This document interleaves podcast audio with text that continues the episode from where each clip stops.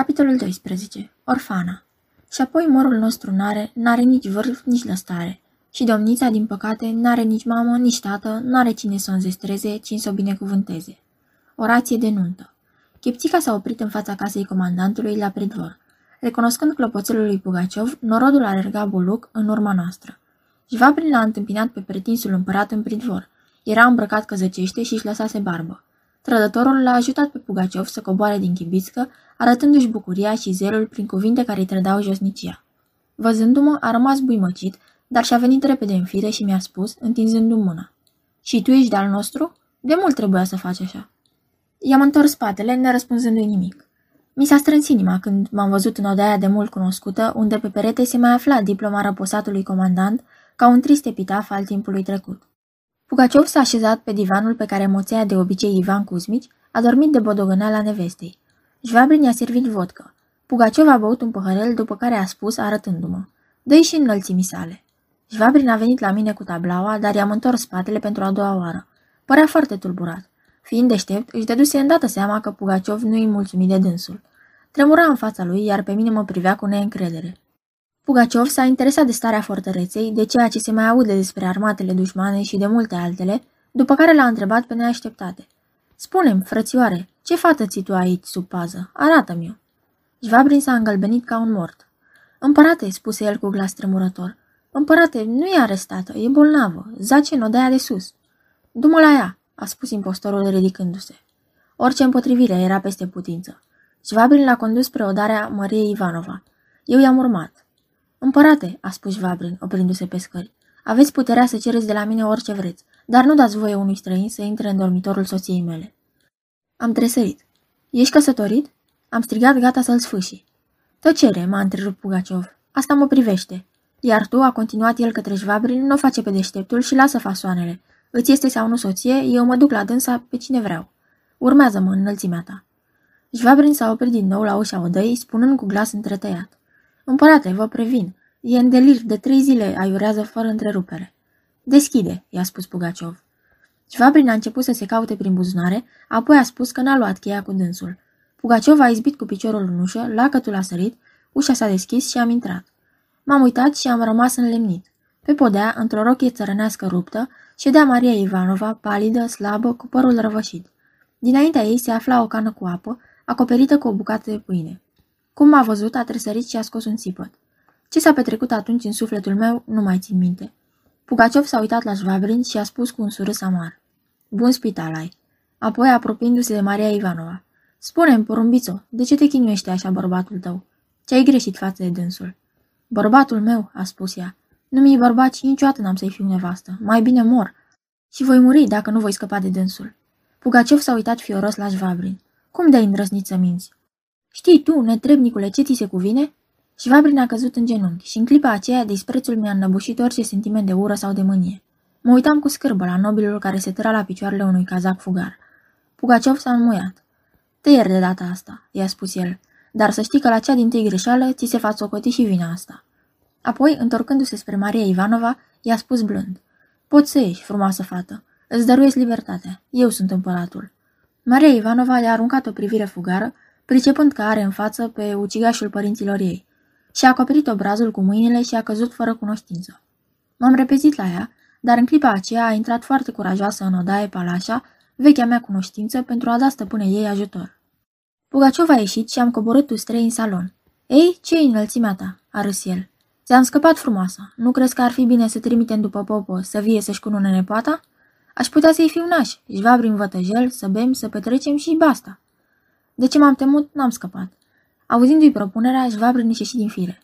Împărate, a strigat el nebunit. Sunt vinovat, v-am mințit, însă și Grinio vă minte. Fata asta nu-i nepoata preotului de aici. Ea e fata lui Ivan Mironov, care a fost pânzurat la cucerirea fortăreței. Pugaciov și-a țintit asupra ochii arzători. Ce mai e și asta?" m-a întrebat nedumerit. Jvabrinț ți-a spus adevărul, i-am răspuns eu cu hotărâre. Asta nu mi-ai spus-o, a remarcat Pugaciov și s-a întunecat la față. Judecă și tu singur, i-am răspuns eu. S-ar fi putut spune față de oamenii tăi că fata lui Mironov e în viață? Ar fi sfâșiat-o, n-ar mai fi salvat-o nimeni. Și asta e drept, a răspuns Pugaciov râzând. Bețivanii mei n-ar fi cruțat-o pe viața fată. Bine a făcut cu mătra preoteasă că i-a păcălit. Ascultă, am urmat eu văzându-i bunăvoința. Nu știu cum să te numesc și nici nu vreau să știu. Dar Dumnezeu vede că aș fi bucuros să plătesc cu viața ceea ce ai făcut pentru mine. Numai nu-mi cere ceea ce e împotriva onoarei mele și conștiinței mele creștinești. Ești binefăcătorul meu, sfârșește cum ai început. Lasă-mă să mă duc cu sărmana orfană, încotro mă îndrepta Dumnezeu, iar noi ne vom ruga mereu pentru sufletul tău păcătos, oriunde vei fi și orice ți s-ar întâmpla. Cu toată asprimea lui, se pare că Pugaciov fusese mișcat. Fie cum spui tu. Dacă e vorba de pedeapsă, apoi e pedeapsă. De bunăvoință, e bunăvoință. Acesta mi-e obiceiul. Ia-ți frumoasa, du unde vrei și să vă dea Dumnezeu dragoste și bună înțelegere. După aceea s-a întors către Șvabrin, poruncindu-i să-mi dea autorizație să pot trece pe la toate posturile, prin toate fortărețele de sub stăpânirea lui. Șvabrin, distrus, încremenise. Pugaciov s-a dus să inspecteze fortăreața, însoțit de Șvabrin, iar eu, sub pretext că mă pregătesc de drum, am rămas. Am alergat spre odaia Mariei Ivanova. Ușa era încuiată. Am bătut.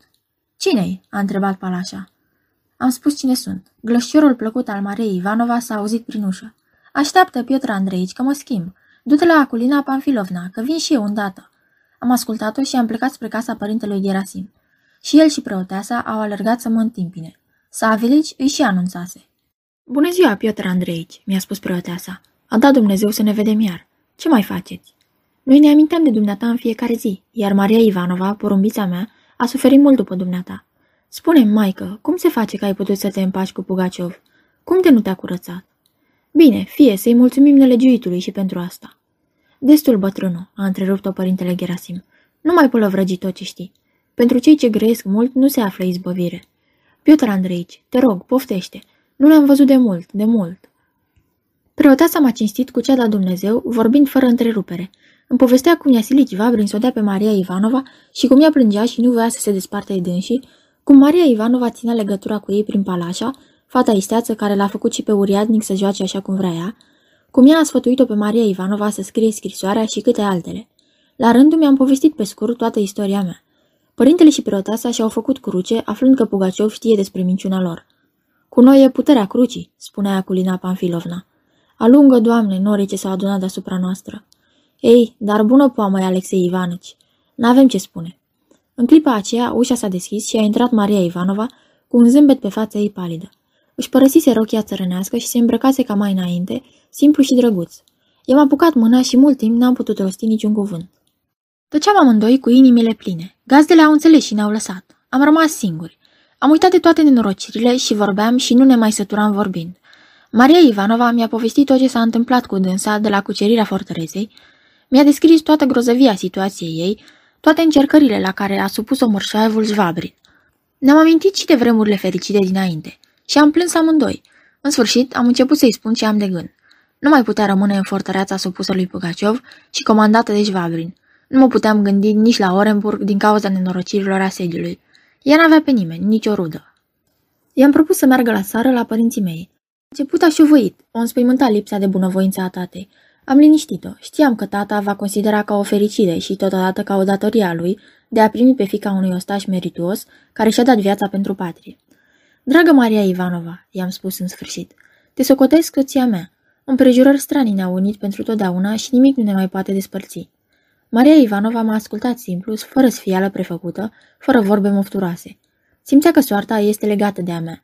Totuși a spus iar că nu va fi soție fără consimțământul părinților mei. N-am contrazis-o. Ne-am sărutat cu înflăcărare din tot sufletul și în felul acesta totul între noi a fost hotărât. Peste un ceas, uriadnicul mi-a adus permisul cu măzgălelile stângace al lui Pugaciov, de repsemnătură, și mi-a spus că acesta mă cheamă la dânsul. L-am găsit gata să plece la drum. Nu pot spune ce am simțit, despărțindu-mă de omul acela fioros, crud, nelegiuit pentru toată lumea, în afară de mine. De ce n-aș spune drept? În clipa aceea simțeam pentru el o vie simpatie. Aveam o arzătoare dorință de a-l smulge dintre răufăcătorii pe care îi conducea, de a-i salva capul cât încă mai era vreme. Jvabrin și norodul care se îngrămădise în jurul nostru m-au împiedicat de a-i spune ceea ce mi umplea inima. Ne-am despărțit prietenește. Pugaciov, zărind o mulțime pe Aculina Panfilovna, a amenințat-o cu degetul și a făcut din ochi cu înțeles. După aceea s-a așezat în chibițcă, a poruncit să fie dus la Berda, iar după ce caii au pornit, a mai scos o dată capul afară și a strigat după mine. Cum bine, înălțimea ta, poate ne mai întâlnim vreodată. Într-adevăr, ne-am mai văzut, dar în ce împrejurări? Pugaciov s-a depărtat. Multă vreme am privit stepa albă și troica lui în zbor. Norodul s-a împrăștiat și Vabrin s-a făcut nevăzut. M-am întors la casa preotului. Totul era pregătit de plecare. Nu voiam să întârzi mai mult. Toată averea ne era încărcată în vechea căruță a comandantului. Surugii au înhămat cai îndată și Maria Ivanova s-a dus să-și a rămas bun de la mormântul părinților, aflat în spatele bisericii.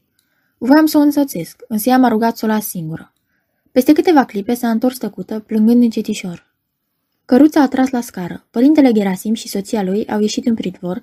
Noi ne-am așezat toți trei, Maria Ivanova, Palașa și cu mine, iar Savelici s-a urcat pe capră. Mergi cu bine, Maria Ivanova, porumbița mea. Cu bine, dragă Piotr Andreici, ne-a spus buna preoteasă. Drum bun și Dumnezeu să vă dea noroc la amândoi. Plecând, l-am văzut pe Șvabrin la fereastra casei comandantului. Fața lui era întunecată de ură. Nu voiam să-mi arăt bucuria față de un dușman învins și am întors capul în altă parte. În sfârșit, am ieșit pe poartă, părăsind pentru totdeauna fortăreața Belogorskaya.